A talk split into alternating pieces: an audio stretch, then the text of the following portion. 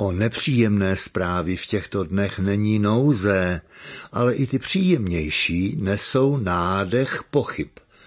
Náleží k ním natěšené oznámení o klesajících cenách ropy na světových trzích. Cena mazlavého zlata na burze prodělala vysokou horečku a Saudové se postarali o to, že dalším těžařům zvýšená teplota zůstává. Že by podobným tempem padaly ceny na našich benzinkách, o to nemusíte mít starost. Dosud se stupovali po halířích, opatření proti koronaviru je popoženou jen mírně.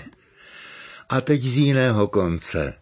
Lesy České republiky prodělali v loni po kalamitách a kůrovci miliardu. Pracně odtěžené dřevo nemělo odbyt. Kdyby to mělo trvat další léta, může vyvstat na obzoru tolik propagovaných a drahých ekologických alternativ ještě jedna, kdysi už vyzkoušená. Auta na dřevoplyn.